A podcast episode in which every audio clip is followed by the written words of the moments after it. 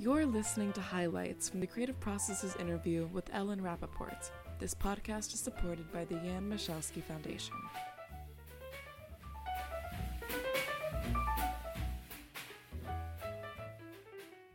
I don't know your whole writing history because you're also involved in rewrites. Just tell us how you came up because I know you started off as a lawyer.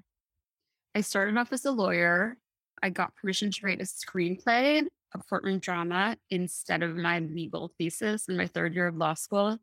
And that was kind of the way I started writing. I did a very bad job on it, although I did get an A because what did they know? but it was just a serious courtroom drama. It's just not really my sensibility.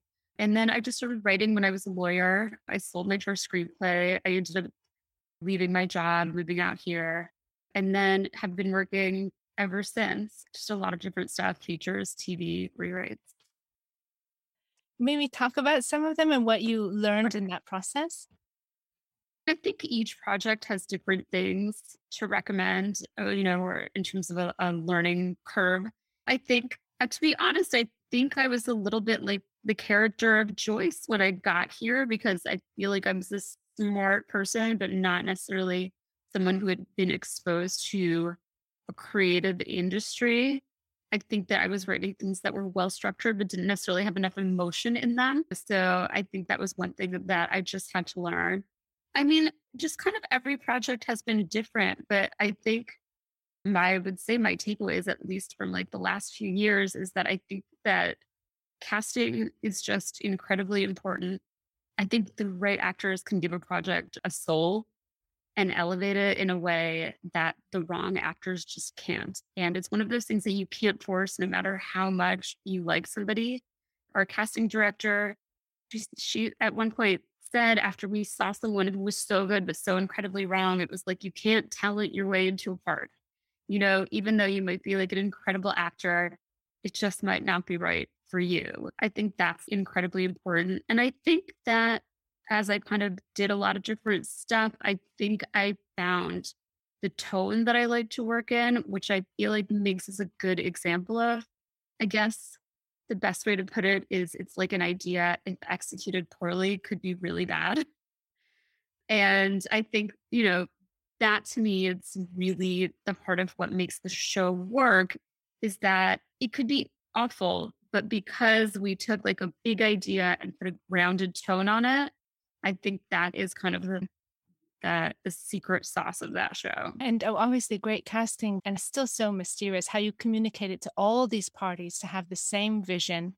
Also, though you had a very, you know, strong vision of it, how did it veer away from your original vision maybe to become something even greater? I think it just kind of solidified as we got more pieces in place. We were always saying the porn world should feel aspirational and it should feel good. And at the end of this pilot, we should be rooting for a smart, educated young woman to enter into a life of pornography. I think people just came in and they had ideas that I was like, oh, I've never thought of that, but that's exactly right. That's so, you know, I think when our production designer, when we sat down and we had our first talk before he was even tired, you know, he had really thought deeply about what kind of car everyone would be driving, what kind of building Doug would be in. It wasn't the look, it was the story behind it. It was, if you notice, you know,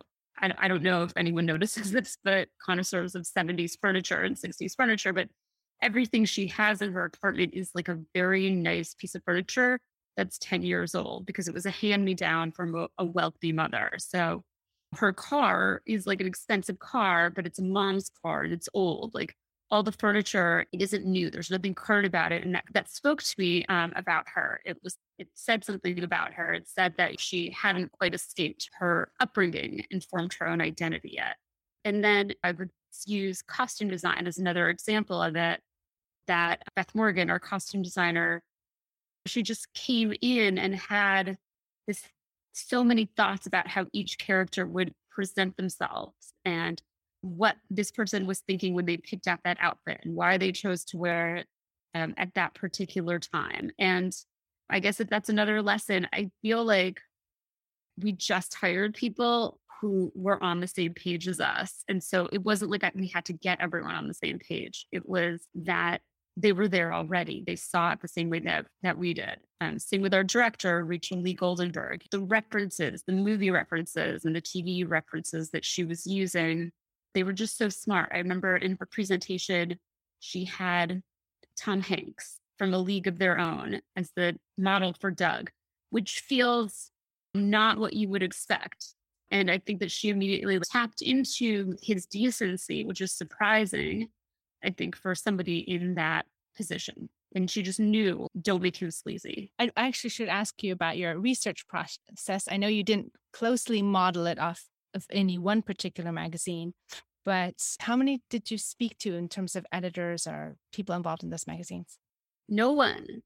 I didn't talk to them. I felt like it was weird because all the Playgirl people were still alive. I, would read a few interviews with them and I'm like, you know, I don't want these voices in my head because I don't think these are pure characters in the way that we are. I think that they're just very different from the characters that we created. So I read a lot of stuff about it, but I just didn't want those voices kind of in my head, coloring what I felt like was the best version of this for TV.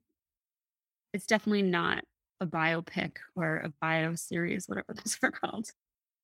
Yeah, it's almost like an ideal magazine environment, of a pornography environment, as I imagine. Yeah. Uh, but uh, at the same time, feeling very real. And I could understand the burden of then being totally realistic. There's a lot of heart in Doug, and it's really surprising. And I'm excited to see how he evolves because they're both teaching each other in a kind of strange symbiotic mentorship. Mm-hmm. Yeah. I mean, I think Doug has a bit of an unsolvable problem which is that he does want respect and respectability, but he has a chip on his shoulder that will probably prevent him from ever getting it. He is his own worst enemy, I think, in many ways. So I don't know exactly what happens with Doug in season two, but I'm also excited to see it or to write it, guess. I don't know if you had a particular, you're talking about mentors or learning, uh, you know, as, as you came to, to LA, did you have not exactly a Doug or a Shelley in your life, but who were some of these people who taught you? I, I wish I had a Doug or a Shelley in my life. I don't feel like I've had a mentor. I would like one. Do you know anyone? That's sort of what our project is about. We were looking for you to give mentorship. Yeah, I guess so. There might be in some other fields, but I think you're too far along. I'm too far along. It's over. I missed my opportunity. Yeah, I always wanted a mentor. It always seemed like a wonderful relationship. Yeah, it's. I guess you have to choose them carefully, and and it's also very interesting. I wanted to do it. Well, I'm sure. And I always feel in some strange way because you're in these projects, they're very intense in terms of time, that there is a lot of mentorship that you have, but it's not maybe one mentor, but it's a group of mentors, mm. as I understand it. I don't know. I think I was too obstinate to listen to anyone, probably. so I'm not sure. I think I just had to learn from my own. I just prefer, I guess, to learn from my own mistakes and experience. I think that's the best way to kind of figure something out is jump in with both feet, see what happens.